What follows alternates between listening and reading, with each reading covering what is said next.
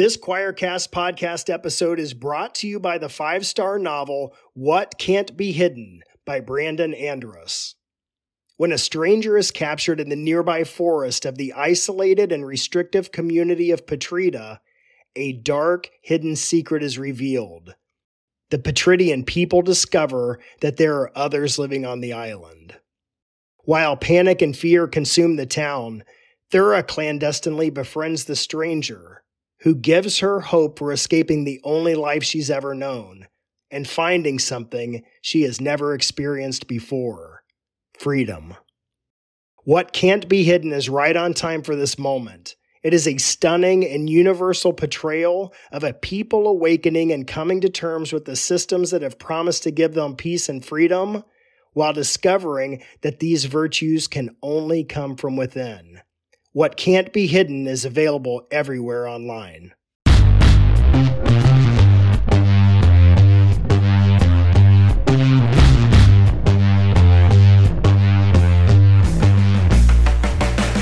Welcome to Apostates Anonymous, the show you turn to when you're no longer an evangelical. With your hosts, hosts authors Keith Giles and Matthew J. DiStefano.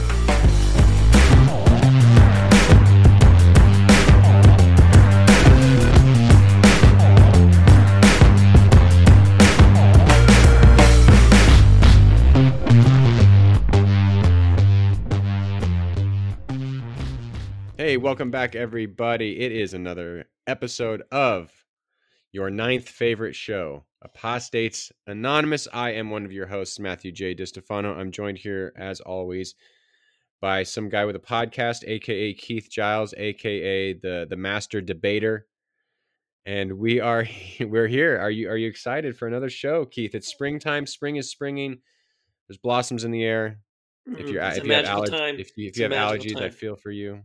Yes, thankfully my allergies are not kicking in right now, but um, yeah, it's uh, it's warming up over here. Actually, today I had a guy coming over to um, turn on my turn off my heater and turn on my uh, evaporative You got cooler. You yo, know, how much money are you making? You got a guy that turns on your heater for you.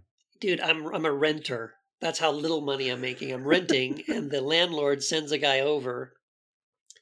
Um, so yeah, that, that's happening later today to get my AC. It's not really AC. It's uh, it's a swamp cooler. It's the like swamp cooler. Oh, you know what those are, where they pump Yes, I know. water what Yes, I know through are. the filters, and then they suck air through the water, and it cools it down. I didn't but- grow up with money. We had a swamp cooler. Okay, okay, yeah. Everybody in El Paso has a has a swamp cooler because it's so dry here. Oh, uh-huh. Um, it works really well. Sure. If you're in a if you're in a you know a humid environment, it doesn't do anything. But in a, in a dry environment, it works pretty good. All right. All right. Well, you. Uh, what do we have today? Do we have a good topic? I, I don't even know. Did we plan this? Um, You had. well, you were we, on a. we never were- planned this. I yes, uh, uh, no, we never planned that. Like literally five minutes before we hit record, we're we're discussing what should we talk about. What do you think? No, we. got- I think we have a good question. We have a good question for people, and it has to do with propaganda. Yeah, and it's a Um, good follow up from our previous episode where we talked about it- mind control yeah. and hypnotism and stuff. Yeah, and you were recently on a show that talked about hell as propaganda, right? Yeah. Or is hell propaganda? And the question we'll be answering is if you are unknowingly spreading propaganda, are you a propagandist? Yeah, And so I think that can lead in a lot of different directions. It's a little open ended. We'll get into it Yeah. shortly. Um, any any news and announcements before we get into our sponsor for today? oh my gosh, let's see. Any wild things that we want to tell the people about? There's so many things going There's so many things. Yes, we, ha- we have Crank out We have um if you are a fan of The Call of the Wild, we are having Oh. that come out. There's a little delay. Don't don't don't fret. It's coming out uh this week. it's worth the wait. So it's worth it's the worth wait. the wait. Shonda Jaw wrote, wrote an amazing Yeah. forward to And it's a short read. I'm I'm actually going to buy it for my daughter and she's going to read it for school. Oh, it's only like it's under 100 pages. Yeah. So pick up The Call of the Wild by Jack London. We are putting that out. Um Karen Shock has a book coming out or Oh. is I think maybe coming out the, the day this episode drops.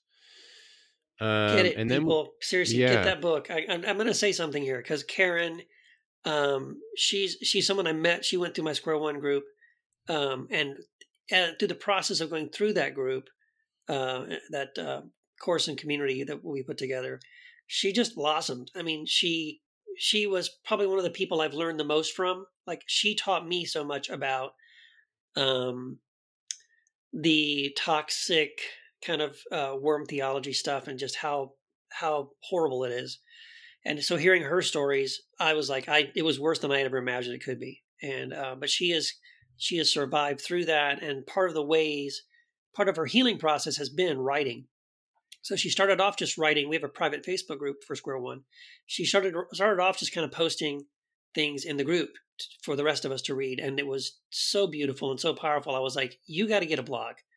So I helped her get a blog on Patheos. She started blogging on Patheos. Um, started getting a lot of followers, a lot of amazing feedback from people, mostly really women, I think, who, who could really relate to her story. Um, and she has an amazing way that she writes. She's very unique talent, very gifted. And um, and so she did the blog long enough that she had enough posts. We were like, you know what, you need to write a book, and that's what's coming out this week. So proud of her. So so proud of this book. I cannot wait for people to to uh, discover her and her voice. Uh, I'm actually going to be flying out to Fort Wayne, Indiana, for her book release party. So I'm very excited about that to be there to help her celebrate that. Um, so yeah, Karen Shock, too much and not enough. Check out that book. It's amazing. Yeah, it's really cool. Um, I uh, I think when you talk about worm theology, when you're a woman, you're hit a lot harder. Yes. So we talk about it from our perspective as men, and we can only talk about it from that perspective, which is why we have to listen to people not like us. Yes. Church church people, you got to get this in your head. Um, but when you talk about worm theology, you're talking about purity culture, and as men, Yes. we can talk about it too. And it's like, okay, don't do that, don't don't do this, don't do that. But it's we're expected to. We're expected to be impure. We're expected to fuck up. Women are expected to remain pure. And so when they're confronted with that culture, they're confronted with this theology, it hits them like uh it might hit us like a ton of bricks, it hits them like 10 tons of bricks. Yeah, exactly. And and so that's what kind of I mean that's not only this book is about that, but th- that's a huge part of her what she's talking about. Yeah. And so it's really powerful I think from women to women. I think it'll be especially powerful for women. yes. Not not that I mean, uh, and I'm a man, and I loved it. So uh, not that you have to be. That's, not- Seinfeld. I'm a man. I'm a man. Um, technically, I am. Um, but yeah, I, I, I don't it- remember how to change my oil, so I don't know if that makes me a man anymore. That's about all I can do. I think I can change my oil, but I can't do much of anything else.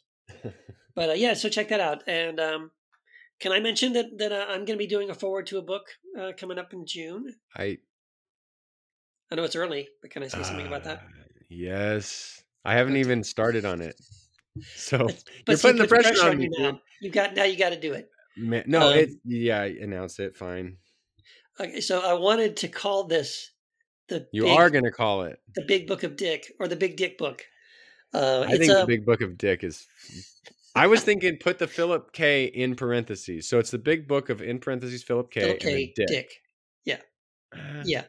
Uh, so yeah, uh, if if you know me at all, you know I'm a huge fan of the science fiction of Philip K. Dick. He's my all-time favorite science fiction writer. Um, and in doing this the, the, the series- Tolkien to your Philip K. Dick, yes, right? you, you, for you it's Tolkien. For me, it's Philip yes. K. Dick. There you go. and and I really am. I'm obsessed. I have a whole bookshelf devoted to th- this guy. Yeah. Um, he wrote a ton of books and and lots and lots of short stories.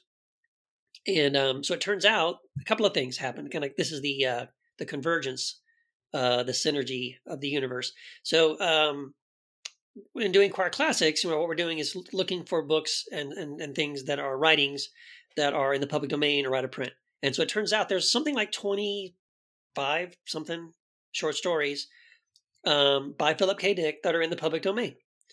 And uh, they're pretty good. I've read through them and looked at them and like, wow, these are great stories. Some of them are even were made into movies. Some of them are basis for novels that he wrote later, because that's what he would do. He would develop ideas in short stories and then expand it out into a, a novel form uh, later. So anyway, we're putting that together. But one of the reasons why we're doing it now uh, is that I just got invited to go to San Diego Comic Con to speak at a panel about Philip K. Dick. It's the 55th anniversary of the release of his novel Do Androids Dream of Electric Sheep, which became the movie Blade Runner, by the way, one of my favorite movies of all time. Um, and so, yeah, there's a panel, myself and several other uh, Dick scholars. Dick fans. Uh, these are Dick Fans scholars, and and not just fans. I mean, his uh, his ex wife Tess uh, Tessa Dick is going to be there, and um, some other people that do like there's a there's a podcast called the Dickheads podcast. Podcast. Uh, one of the guys from that podcast is going to be there. That's pretty much on the nose. Yeah. So uh, yeah. Anyway, that's kind of I'm excited about that. It's really cool for me to think about. There's going to be a book about containing Philip K. Dick's writings with a forward by Keith Giles. That's it's it's a fantasy. Well, if you if you find a publisher to publish it, I mean, you're yeah, a I'm, I'm looking around. I here. think I've narrowed it down. I'm, I think I may have found a publisher who's willing to do this. Yeah. Yeah. Well, good luck with that. No, that Yes, sounds cool, man. should be out that's June. that that's pretty exciting. Yeah. Very cool. Yeah, Okay. well. so All right, you got all your announcements out of the way. I think so. Okay. Well, I have yet again a beautiful, tremendous sponsor. Here we go. Do you like freedom? Are you ready to try something new that will help you escape that constant feeling of fear, anxiety, or existential dread? Ask your doctor if deconstruction is right for you. Studies show that 99% of those who try deconstruction experience more freedom, less stress, and greater peace of mind. Some even report feeling more love and acceptance of others, less guilt and shame, and an intense feeling of self acceptance. Side effects include sleeping late on Sunday mornings, occasional irritation near places of worship, and a loss of contempt for people of different faiths, nationalities, or sexual orientation. Remember, deconstruction is always free and available anywhere you are. Try deconstruction today and wake up to the joys of life without fear, shame, and guilt. Deconstruction, because it's better outside the church than inside, and your life is too short to waste another second enslaved to a system of theology that tries to convince you that you're a worthless worm who doesn't deserve love, joy, or peace of mind. Pretty straightforward. Yeah, I've tried that product, by the way, and it's amazing. It's so good. There's there's more side effects though. I don't I don't feel like they listed all of them. It was a short clip. Yeah, you know. Yeah. Maybe we can do a longer version that it gives more side effects. What, what what would you say? What are some more side effects? I don't know. What are the ones you listed? Uh, yeah, Um, cringing at, at, at places of worship is definitely one of them. yeah, I said I said um, minor irritation around places of worship. Yeah. Minor irritation. Yeah, I think my wife has um, experienced more than minor irritation. Uh-huh. Definitely some redness and itching. Some severe, some Uh, severe, some irritation. severe. Yeah, yeah. There's uh, definitely maybe lost some loss of family. Um, it's a pretty big, pretty big uh, side effect, but um, Yeah. I don't know. No, that's a good one. It seems like one of those. Uh, I can imagine it on YouTube with some stock images, Yeah, we got to make that happen. people That sitting on a park bench, Yes. laughing in slow Eating the motion. ducks. Yeah, we don't want to offend the conservatives, so we'll make it all white characters in our stock photo Yeah. or no, stock don't do videos. that. No, don't do that. Have it have it inclusive. I'm kidding, people. I'm kidding. we need to, we need to own the conservatives. own the libs. All right, so um, we are kind of uh, piggybacking on talking about propaganda and your um, your premise in in a recent podcast was is hell or teaching hell or the teaching of hell as eternal torment is it propaganda and then the follow up was if you're spreading that propaganda are you a propagandist and I would just off the cuff, or uh, is it off the cuff or off the cusp? Um, off the cuff, I would say that it doesn't really matter. You're still com- complicit in it. You're still Yes. responsible for. Um, that's why if we if we say something and we get proven wrong, we should do a retraction because we didn't mean to do it wrong. We're not necessarily liars for doing it. We just didn't do our job well enough to to fact check it or to verify it. And so if we're spreading bullshit, whether we know it or not, yes, we should be responsible for that. We have some sort of responsibility in that. Yeah. So it was really fascinating. Uh, so that just to shout out, it, it, I think the episode doesn't release till September. So you know, I'm not really going to scoop them because we probably have a little bit different audiences. And, and the conversation I had was um, with the host. Uh, it's called the Fourth Way uh, podcast. I'll just give him a little shout. And um, Derek is the host. Cody Cook was uh, was the person I spoke to, and it wasn't a debate at all. Actually, it was it was just a really good conversation. Cody and Cody and I are in different places when it comes to hell. He's annihilationist. I'm universalist. Um, but we still were able to have a really Motherfucker still got to get smote. yeah. yeah, but um but it was a really good conversation. And um so yeah, the you know, the initial question was sort of like, well, what is propaganda? And actually we spent uh probably a week on like a Facebook Messenger chat thing. Mostly it was those two guys. I didn't really jump in. I was trying to save it for the podcast. Um, but they were going back and forth about, well, how do we define propaganda? What is propaganda? Um, and it wasn't easy initially. I think initially where we landed was something along the lines of like propaganda is um, these are statements um, that are intended to manipulate and coerce people to certain kinds of behavior that benefit the person or persons or institutions um, that are sort of creating those statements. And and so there's a question of like whether or not well does it need to be a false statement? Um, or or does the person need to know? Like do they know what they're saying isn't true but they're saying it only so that they can benefit from it? And that's not necessarily true. Um like you know we we brought up the example you always have to bring up hitler. Um you know Oh, I was going to say Fox News. well but, but this this is why it's such a fascinating conversation right? So um so in the case of hitler do we think he really didn't hate jewish people? No he probably really did and he probably really did believe the stuff he was saying about it now it still turned into propaganda in the sense that um the the, the propagation of that propaganda of the, the the dissemination of that that that rhetoric um caused people to uh, swear allegiance to him and to, and to allow him to do what he wanted to do. He gained power through that. Um, so he so the main thing is that you know does does the person or institution that's creating the propaganda do they benefit in a way that is has an element of manipulation, coercion, control, uh, and fear is usually um, something in there too. Like we're afraid of immigrants, right? And so they're going to come and take your job, and they're going to rape your children and so they're they're you know you you demonize them but there's an element of fear there that that allows people to like accept it and go oh yeah we can't let that happen so now we have to do whatever they want us to do Yeah, uh, and I would say that there's, I- I'd say lies are involved and lies aren't involved. And what I mean by that is ultimately what Hitler said about the Jews are lies. right What Fox News says about liberals or Muslims or trans people are lies. yes However, they're not lies to some of the people who spread them. S- I, like you said, Hitler. I think really believe it yeah So I mean, in in the case of Tucker Carlson, we know that he is playing a character.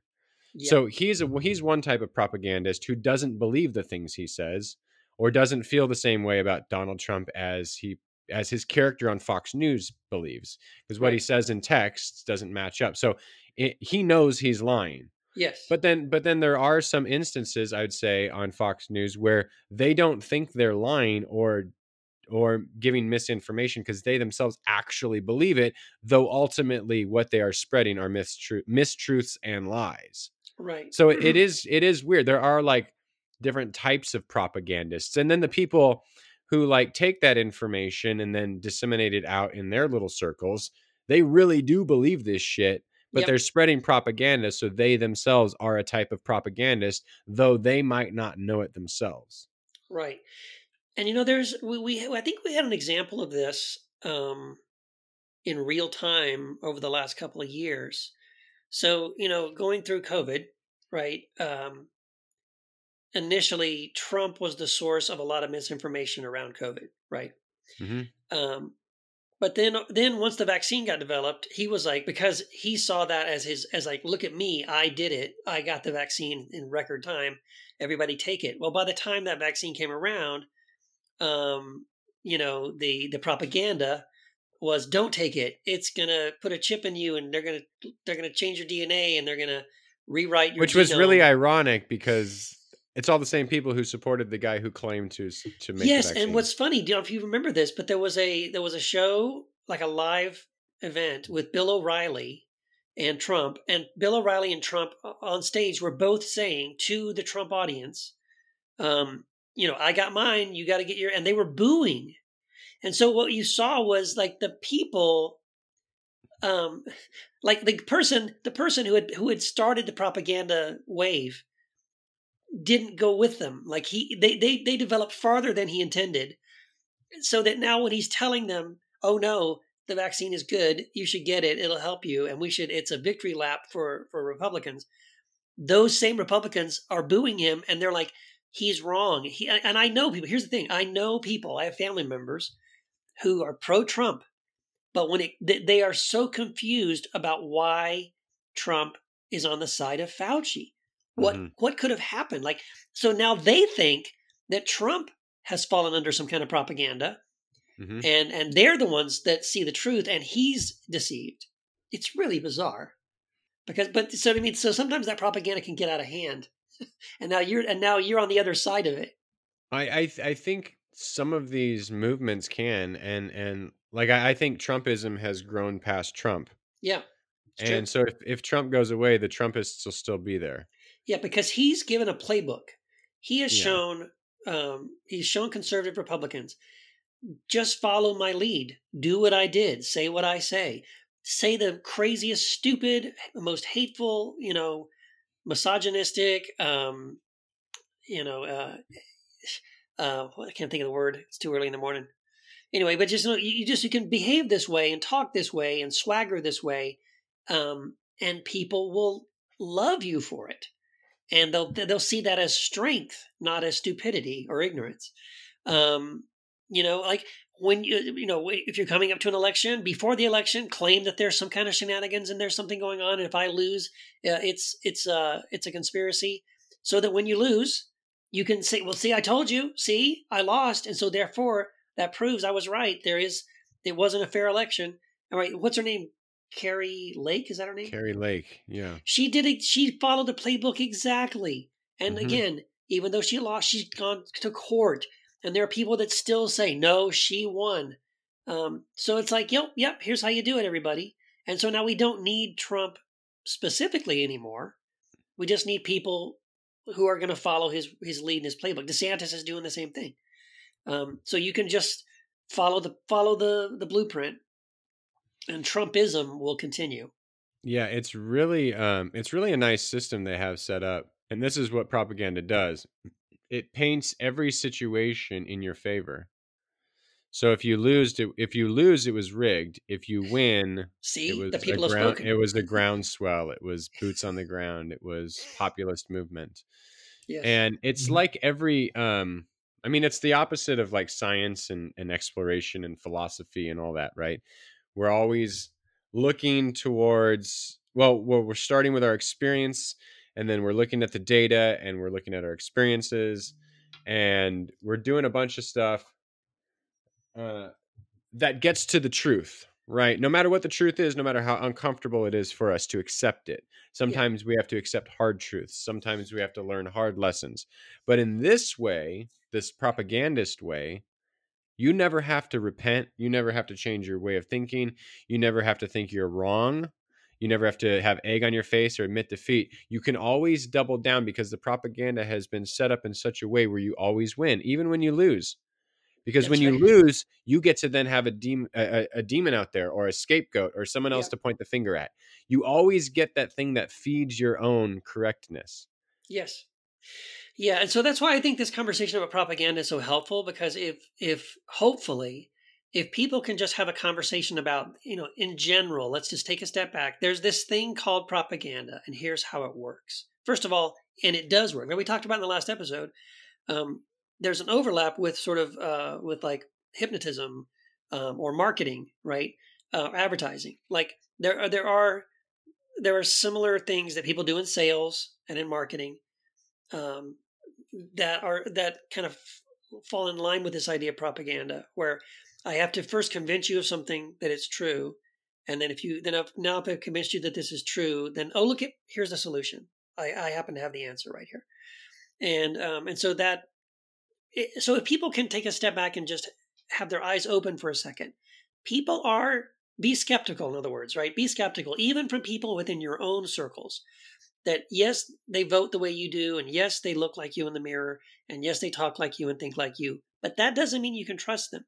That they might be, um, they may look like they're on your side, but in a way, what they're doing is they're selling you something. They're they're trying to convince you of something that benefits them in a, in a significant way.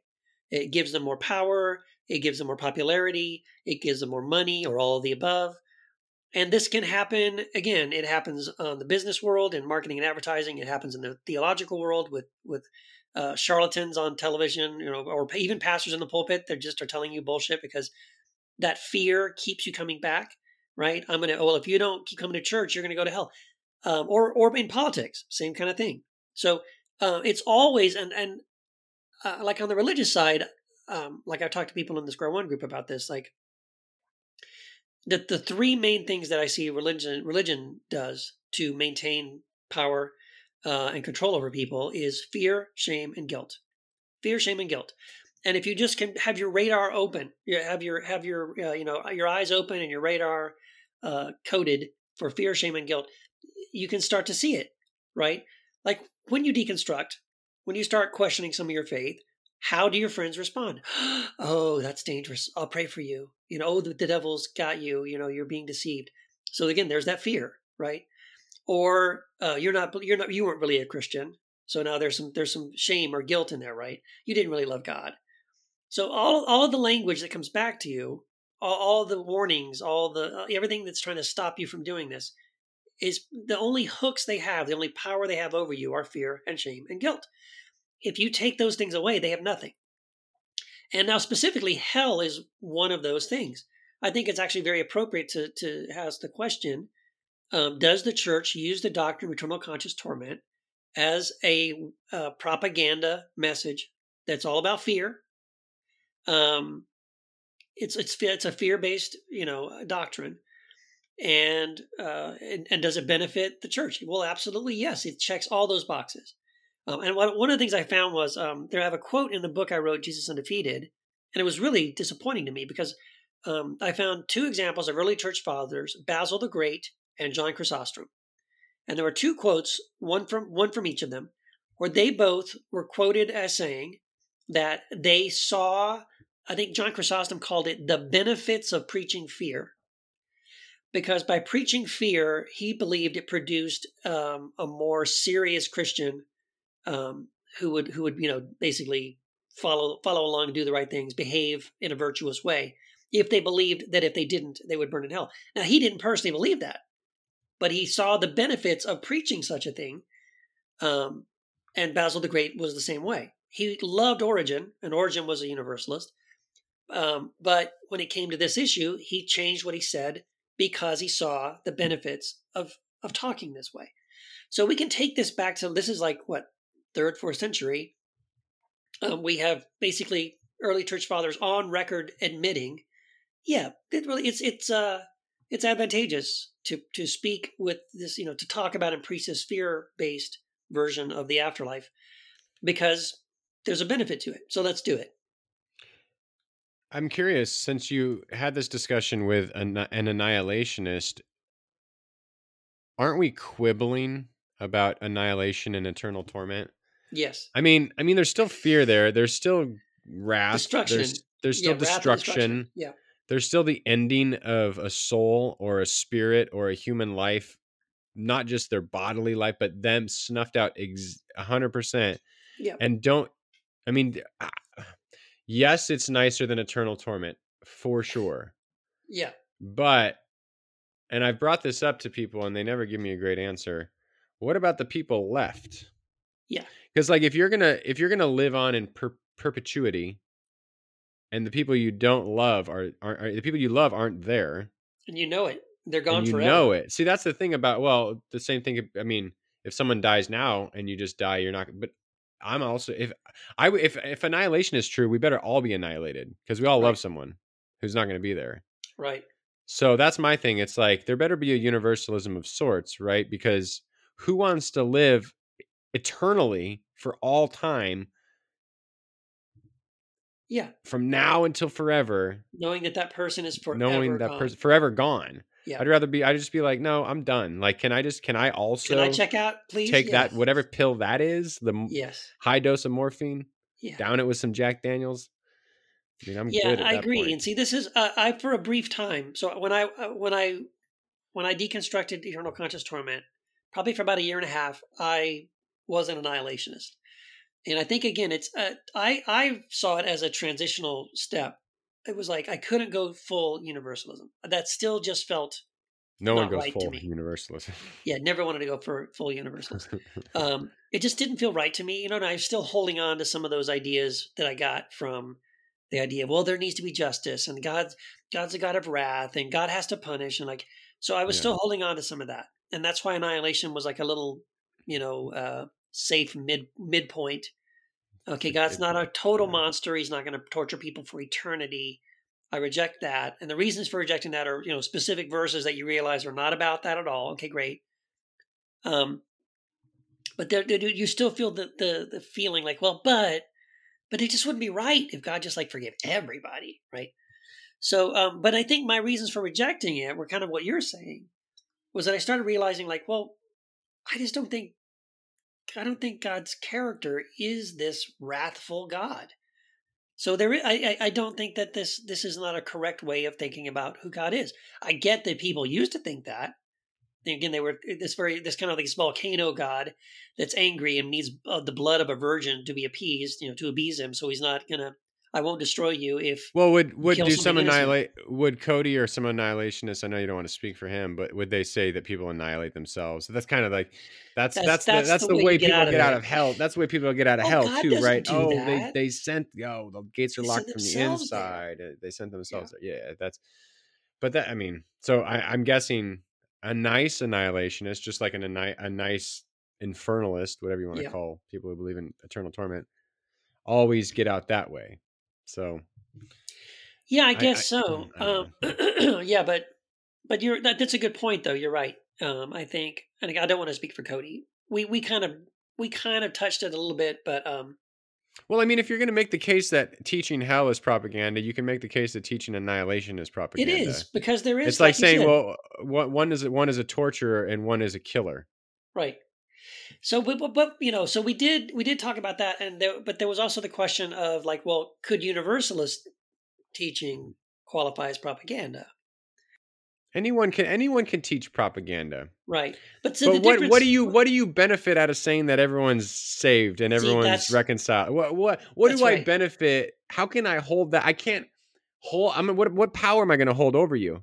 Right. I have no power over you because like Look at the size of said is- Universalist churches. No one's there. that's right. And why that is a that? Because they ain't being scared to shitless into the pew. Right. The, my friend, my friend Bill Thrasher uh, is in uh, Georgia, and I went. I did a thing with him a couple years ago, and we were. He, he picked me up from the airport. and We were driving to his house, and we we were passing some churches. He was like, "Oh, I used to I used to preach at that church," and um and then the pastors there, the main pastors there, started preaching like a, a like a hyper grace, like we're all loved, we're all forgiven, you know, universalist kind of message, and it was awesome. And then the whole thing folded because once people realized, oh, I don't have to keep coming back here all the time to... to- go to heaven. Like God just loves me and I'm saved. The the church fell apart. I can you jump off the grow- hamster wheel. You can't grow a church.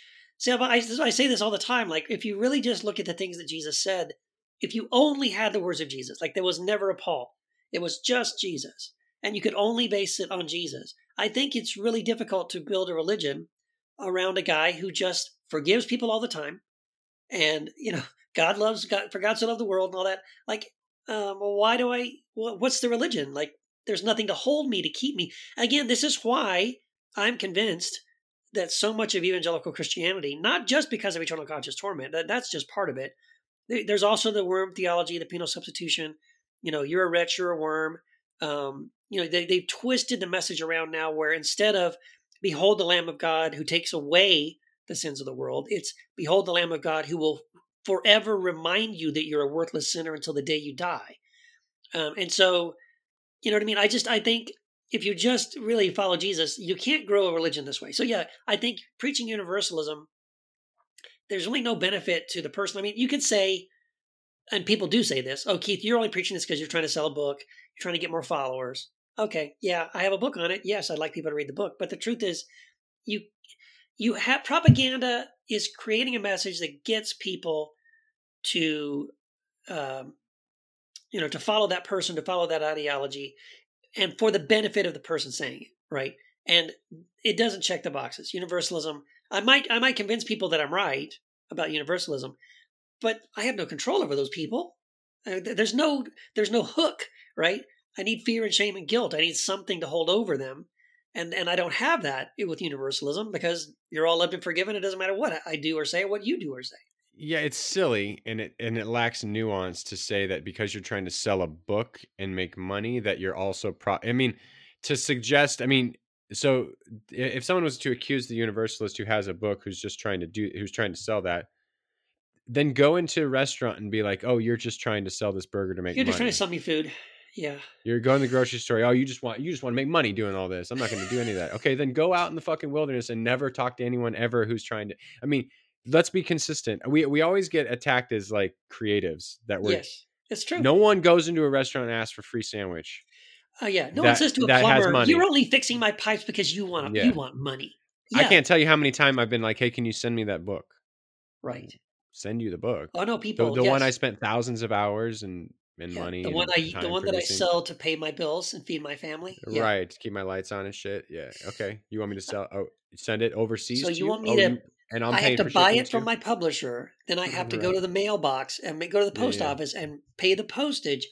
And I, so I'm going to spend all this money and time and energy to give you my free book. Yeah. Yeah, people stuck in this propaganda world, they just lack nuance. It's everything is black and white. That's what propaganda relies on. And and going Yeah. back to universalism, there's not really a lot of black and white in universalism. There's No. some univer- there's a lot of universalists who are pluralists. There are a lot there are a lot of universalists who are completely Christians Yes. and and and it, but there's so much nuance within that stuff there doesn't seem i mean there's not a lot of nuance in like eternal torment either you send that you send yourself there because you're a piece of shit or god sends you there because you're a piece of shit but really you're a piece of shit Either so way, bottom line, you're a piece of shit. yeah so it's like okay well yeah that lacks a lot of nuance doesn't it um and, and so uh, but we've gotten to a place and maybe we've always been this way as human beings lacking critical thinking Yes. I mean, look at through all out throughout all of history, we've lacked a lot of. Seems like the people who are doing the most critical thinking and thinking most outside the box are always on the fringes of society. Right. Exactly. Universalists included. If universalism is propaganda, it's a shitty one because it ain't. It, it didn't start the Middle Ages like something like hell did. Right. And Where- it's where not you the could- dominant view, right? It's not No, the, it's not the right. dominant view. And look what happened when it was. It goes away because, I mean, even I think it was Aquinas who said something like, um, they were like trying to argue. If it's not Aquinas, I'm sorry, Thomas. Um, if he's trying to argue justification for burning people at the stake Right. because heretics murder the soul. We're only Uh-huh. murdering the body; they murder the soul. So you really can't have all the burning at the stake shit without something like hell. Name me something universalism can do similar. Right. What's the what's the I mean you know, You're going to go to heaven, so we might as well kill you now. No one's doing that though. but but someone that believes in eternal conscious torment, they do say, well, because they do the ones that genuinely believe that it is the gospel, right? It is true. Then for you to preach universalism, you are a danger Mm. because you are sending people to that horrible place by by lying to them. by- so we can kill you them- to save souls.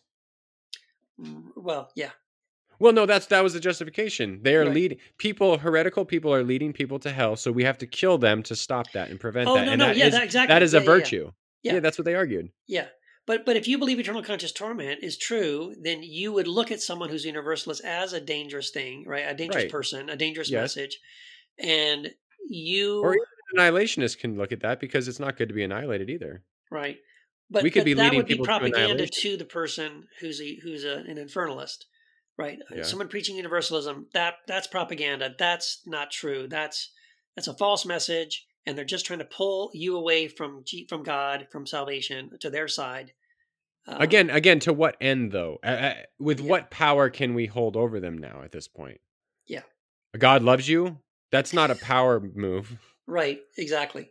Yeah, but no, no, I, I totally agree with you. But it's like you know, it's a perspective issue. It's like It is a if- if perspective you- As long as you yes. believe the propaganda, then yeah, you will see you will see people who think differently than you uh, through that lens. So, yeah, yeah, this propaganda thing, and again, it it it's definitely something that I've noticed more and more in um, in religious circles. I think again because you once you it's, you have to leave it to notice it. You know, uh, we talked about this too. That um, like I I couldn't think critically about the verses that I when I believed in eternal conscious torment, for, and I did for the longest time. Um, I had my verses that I believed taught it.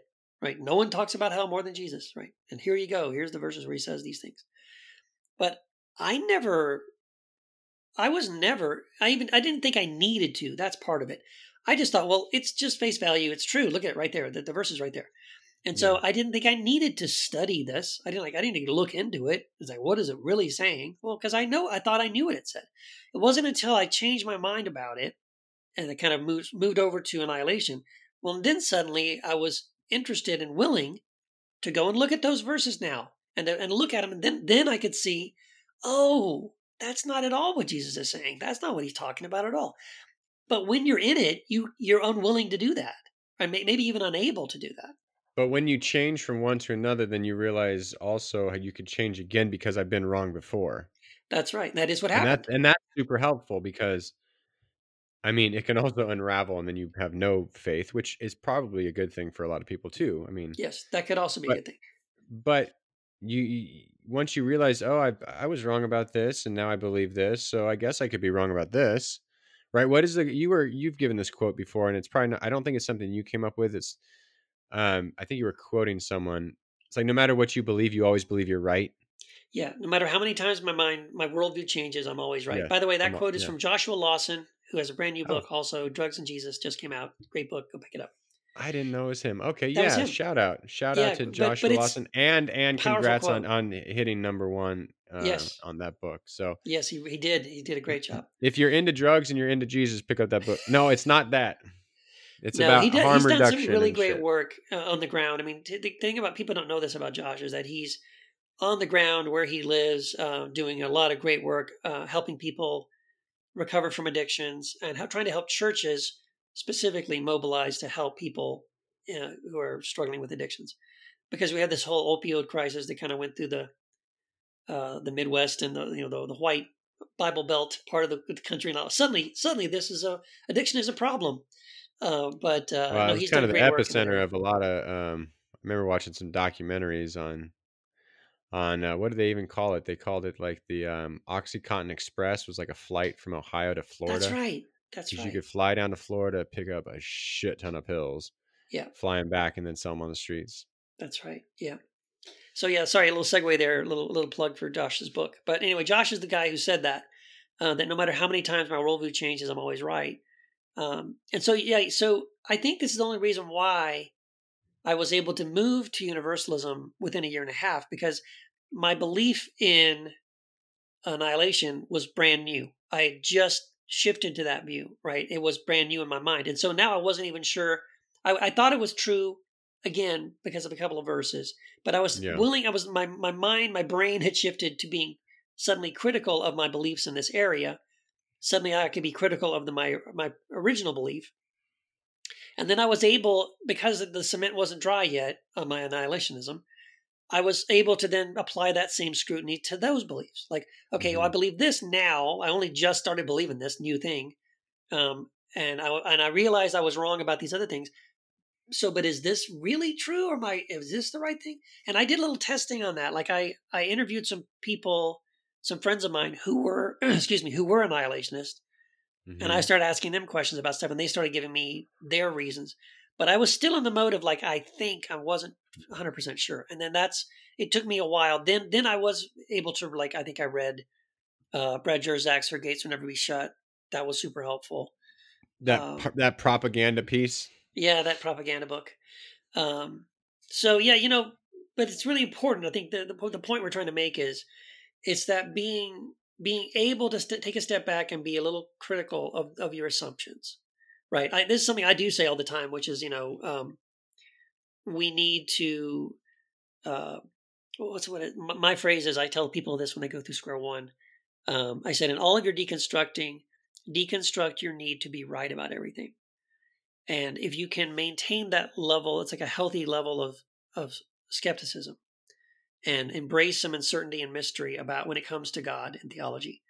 That should give you the ability to question, literally question everything, to not feel like, well, I can't go there, I can't question that, or to say, oh, I don't need to question that because I've got, I already, I know that, I've got that figured out. To say, well, maybe you don't. Uh, here's the thing I noticed too, by the way. This is, this is, I see a problem. This is just a, maybe a modern problem. I don't know, but I definitely see it nowadays. Maybe because we have Google. Um, when people are in that place of trying to make up their mind about something, they'll do a Google search, maybe spend an hour, watch a couple of YouTube clips, and now, oh, okay, that's it. I, I found the answer, and then they're done. And they stop thinking and they stop questioning. Like people are too quick to pull the trigger on. I got, I got it. I figured it and out. I, and I think you're propagandizing yourself. on that one, yes, because the algorithm. I don't think Google's propagandizing you, and I don't think YouTube is. But the algorithms are set up for you to see what you want to see. That's exactly right. They It's wanna there to serve you confirm your biases, and that's why I told my daughter recently, get your own damn YouTube account because the algorithm is sending me videos that I do like. It's these fucking, you know, things teenagers are watching, and I'm like, my my YouTube is fucked now. It's is all it the K-pop? Is it like K-pop stuff? no, it's like it's like uh SSS sniper something. She's got like 10 billion followers. It's all reaction videos or Okay. shit, you know, it's it's shit Yeah. like that. Yeah. And I'm just What did, like Ariana, uh, what did Ariana Grande say? I can't believe it. I eh, my uh, I I just noticed it yesterday. I was like I was looking for a I was uh, going to finish a video and I was looking through my history and I was like where is that video? And my daughter what she does is she falls asleep sometimes to the YouTube on Oh, it just keeps playing. and over and over. It was like it was like ten hours worth of videos. I was like, where the fuck? I was like, all right, you got to get your own YouTube channel. yeah, big time. But they're not. But they're just recommending what you. So if you already Yes. like, let's say QAnon, if you already Yes. are down in that down in that world, what do you think your sidebar is going to be when you're Of on course. YouTube? Or what do you what do you think when you look that up? It's just gonna it's gonna feed your biases. So you can't. You, you got to be really careful on how. I- I did my own research. No, No. how did, how did what's the methodology behind your research? Are you Yeah. trying because when I do research, I'm trying to pr- when I case in point, perfect example. When I heard about universalism, I tried to disprove it. That there you go. See, that's the, Because it had the way to- we should approach it. It had to hold up to scrutiny because I'm a scrutinous person. Like I'm going to Yes. scrutinize the shit out of something. That's Yeah. why I no longer go to church. yeah, scrutinized it too hard, didn't hold up. Universalism seemed to hold up. Yeah. Because, but I because I looked at it from every angle. So no matter like if I'm going to debate, let's say someone wanted to debate me on universalism. Yeah. This isn't arrogance. This is just my process. I know every argument against it because I Right. had to for myself. Yep. And I might not remember the verses here and the where I read stuff there because it's been so long and I don't care anymore. Yep. But if I went back to those, I'd be like, oh yeah, yeah, yeah, I remember all this stuff. I re- I remember reading this, so I kn- I know every angle. That's but that's how you have to scrutinize everything you believe, so that you can confidently, and I don't want to say certainly, confidently, say I affirm this. That's right. Yeah, and I but hold uh, also maintaining holding loosely to say, like I think I I, I may have a really strong opinion that I, I really do think this is the right way. But hey, I'm open. If you got what do you got? You got something I haven't heard before, or something I didn't know about. I'll, I'll Give go me read a- it. I'll go check it out Give me a fantastic argument for eternal torment that I haven't heard before. yeah, I'll be like, well, damn. Okay, and I check that out. guarantee you, I there's a part it. of me who is like, that guy needs to go to hell forever. There's Yeah. a part of me that still says that. As a universalist, I'm like, Yeah. that motherfucker is Yeah. sick. Yeah, And you know, we can think of all those people who might be. But Yeah. do I really believe that? No. But again, like I'm not but that's another good example of like I'm not being propagandized because universalism, you know what it does? It makes me admit that some point my dad and I are gonna have to reconcile. that's right. And I'm gonna have to come he's gonna have to come face to face with me as a deadbeat dad, and we're gonna have to reconcile at some point because infinity is a long time. Yes, And and trust me, at this point in my life, I want nothing to do with that. right. You're not ready so it's- now. Yeah. So it's not like, oh, I really want this to happen, so I'm going to affirm this doctrine. No, that piece of shit could go to hell. so it's like against my my quote unquote my egoic best interests. So is that a sign of propaganda? I don't think it is. no, I think it would be reverse. I believe in hell, and that bitch can go there. Yeah, yeah, exactly, exactly. Yeah, I, I, I think that this is the reason why, like the whole algorithm thing and the the search things is like, um, we we live in a world where the devices that we used to to educate ourselves are working against that. They're they're not trying to educate you. They're they're trying because education. Again, I say this all the time. Advertisers, um, baby. Yeah, education.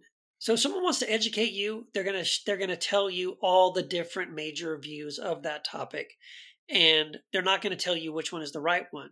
They might tell you, "This is the one." As a teacher, I prefer this one, but I want you to know. Like so, this is this is why this is the way I try to talk about the, the doctrine of uh, of hell is to say to people, by the way, I want you to know this. The Christian church has always had three views from the beginning, and they're annihilation, eternal torment, and universalism. Um, the majority for about 400 years embraced universalism. And we're sitting on the Council of Nicaea, you know, leading and and and, and but and people commingled together. You know, there were there were uh, infernalists, annihilationists, and universalists all you know on the council side by side, and they they they could coexist. Uh, they didn't see this as a deal breaker. And so, you know, but those are the kind of things you need to know. And I want you to know that. And I could say, now that I've told you that, I could say, now I prefer, of the three views, I prefer universalism. And here's why. But that's education. Indoctrination tells you there's only one view. This is the right view. Here's why it's the right view. If anyone tells you anything else, they're lying to you, they're deceiving you. See, now that's propaganda. That's that's indoctrination. So are you saying Mark Driscoll is a propagandist because yes. he said in Hellbound that going all the way back, universalism was deemed heretical? That that is propaganda. Truth Absolutely. says that it was the sixth century where it was deemed heretical. Origenism was deemed heretical a little bit before, but it had nothing to do with universalism. It had to do with, I think, the pre-existence of the souls, and there was two other things. Yeah. Um, so so when when when um, uh, Alisa Childers tells you that historic Christianity has always believed uh, in penal substitutionary atonement. That's propaganda. And here's that and here's the red true. flag. Here's the red flag. Historic Christianity. Uh-huh. As we've said on Heretic Happy Hour and Apostates yeah. Anonymous, we've said it in many many places. Pluralize that. Yes. Christianities. They're plural. Yes, they were from very... the jump. Yeah. From the jump, there was disagreements on everything. Yeah. But so when people say Orthodox Christianity or historic Christianity, a lot of times that's code for uh, the Reformation, the 1500s. Uh, yeah, they're not that, talking about yeah. historic Christianity because that would go back to the first century. Yeah, yeah. There's got to be memes about that. I always laugh when I hear a Protestant talk about historic Christianity as if Martin Luther and Jesus walked hand in hand along the right. Galilean Sea. right, right. Or, or more realistically, John Calvin. Yeah, see, that's that's again that that's propaganda. To me, that is a major propaganda piece for evangelical Christianity. The idea that that the theology that they are preaching to you today is the theology that they got from the apostles. This is this is this is what I'm telling you right now is what Christians have believed going back to Peter, James, and you know, bullshit. It is not, and that they don't want you to know that there was this wide variety of of views on different things. Like uh, the second coming or the cross or the atonement or hell or they, they don't want you to know that. They want you to believe that what we believe here has been preserved by god from the beginning protected just like the bible. Um, no no errors. There's no mistakes and no errors. we can trace it all the way. Yeah. all we can do straight back to the mouth of jesus. Yeah. to G- and peter and james. James told augustine who told Luther and Zwingli and Calvin. Yeah. And then Calvin told Paul Washer. and then Paul Washer told us. yes, exactly. Yeah. yeah. so you know uh, that's why I think this is an important topic to talk about, right? I, I, want people to be aware that this kind of propaganda it's in the church, it's in politics, it's in entertainment, it's in marketing and advertising. And it's everywhere. Have, it's every, it really is everywhere. And the same way, like that we talked about hypnotism in the last uh, episode. You know, there except are these techniques that people it's not, use. It's not in this episode. Sorry. I said, except in this episode, it's not in this episode. Right. It's hopefully not in this episode. Um, you know, that the, the, there are these things that people do, and because they want to manipulate you, coerce you, control you, they they have an outcome. They want you uh, to do something, um, or to think something, to believe something, to support something, um, and it's everywhere. It really is. So mm-hmm. I, I, just, you know, I want to encourage people to be a little skeptical, even about the things you think you believe right now. Um, like I said, deconstruct your need to be right about everything. Admit that you could be wrong, uh, that you've been wrong before. So again, that's my response to Joshua's statement, right? Uh, no matter how many times my worldview changes, I'm always right. So the flip side of that is I was wrong before. I'm probably wrong Mhm. about something now, and I guarantee you I'm going to be wrong tomorrow. So if I can accept that and realize that it's not about being right about everything, that you Yeah, probably are wrong about something. You've been wrong before. and it's it's so liberating. I mean, I, I've said it. yeah. I've said it a hundred times before. I look back at my first book, and I'm glad I wouldn't write that book again. yes, I don't have, and it's not. It's not that I disagree with everything. I don't agree with everything though, and that's a sign that someone is trustworthy. I think. I mean, I think I'm a trustworthy person. That when someone can say like, I published a book that went out into the public, that I say, eh, I don't agree with all of that Yeah, anymore. exactly. Then that's like okay, that person. But there's so many people who have built their entire foundation. Could you imagine all the things that I mean? If Mark Driscoll changed and was LGBT affirming and not a misogynist anymore and didn't view vaginas as penis homes and affirmed universalism or something, his entire platform Yes. gone. He has to start from scratch. That's, That's right. scary as shit. That's right. And that's why I, I respect those leaders that have made those those shifts and changes. Like, um, Like Rob Bell lost everything. He's bigger than now. Well, good on him. good for him. He Yeah, should. but but there was a period of time where he was not on top. He was he had lost freaking everything. Yep. another another example would be someone like An- Andy Stanley, hmm um, where you know he's the son of Charles Stanley, and he's he's the pastor of a megachurch. And lately, he's been preaching some pretty, you know, radical. Hasn't Be- uh, Beth Moore been doing that kind of stuff too? Beth Moore as well. She ended up leaving the Southern Baptist uh, Church because she Yeah. stood by her convictions and was willing to say I was wrong about something, or I'm changing my mind about something, or I'm taking a stand for something. And so when they, when when I see people who have a lot to lose, um, Mhm. willing to stand up and say either I was wrong or I've changed my mind, or hey, this isn't right. You know, uh, I'm going to just say this, and I, I know I'm going to lose people. Mhm. Um, I have respect for that. I got respect for him, and good on you. And there's someone I can trust, even if I don't agree with you. That's right. If you Yeah, can I put mean, yourself out there at your own potential demise, then Yes. then then I can trust you.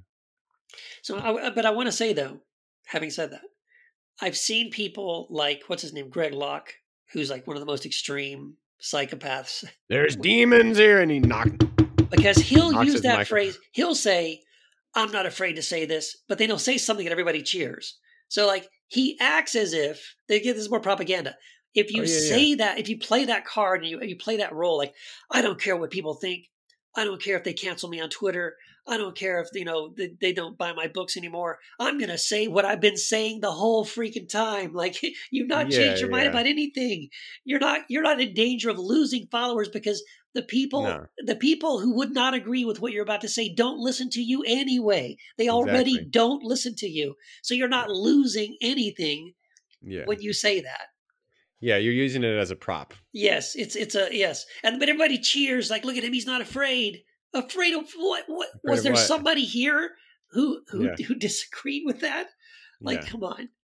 yeah, exactly. But if he turned around and said an- anything that is quote unquote woke, his whole congregation would Oh, leave. that would be oh game over. That Yeah, would if- be the real. That would be the real test on if you can say some shit. Say some shit that would be deemed as liberal or Yes. namby pamby. yeah, if he stood up and said, you know, guys, I just want you know I was wrong. Um, yeah, actually, gay people, God loves Gay them. people, God loves them. And, They'd uh, ghost people his ass to, today. They would, yeah, they would probably just attack He would get he would get canceled by his congregation. One thousand percent. One thousand percent. absolutely. Yeah. All right. Well, we are we are approaching the hour mark. Yep. Uh, any last thoughts? Um, excited about what we got going on in the next couple of weeks. Excited about um, hopefully this uh, this little this little deal with Patheos here for the Yeah. uh, the QuoirCast network. Hopefully, a lot more people will be popping onto this show and listening to it, and all the all the um, all the QuoirCast shows. So um, I hope so. Yeah. And so, listen, those of you listening to us right now, you're the true believers. You're the ones who like that really The cool remnant. band. you're the You like that really cool band that no one's heard of yet. And then, Yeah. because when, when when this podcast blows up and everybody's listening to Apostates Anonymous, you We're can be say, huge. "I liked them back when no one knew who they were." No one even knew these motherfuckers back before they had their hundred million dollar deal. I was Yeah. there. I was there. The I was- real OGs are are there when it was just me. that's right. None of this Keith Giles shit. Yeah, they, just they me remember and a way, microphone. way Dude, back. those then. are the real OGs. Like I got the first band T-shirt. Doesn't even fit anymore, That's right. but It's I keep it in my. I keep it though.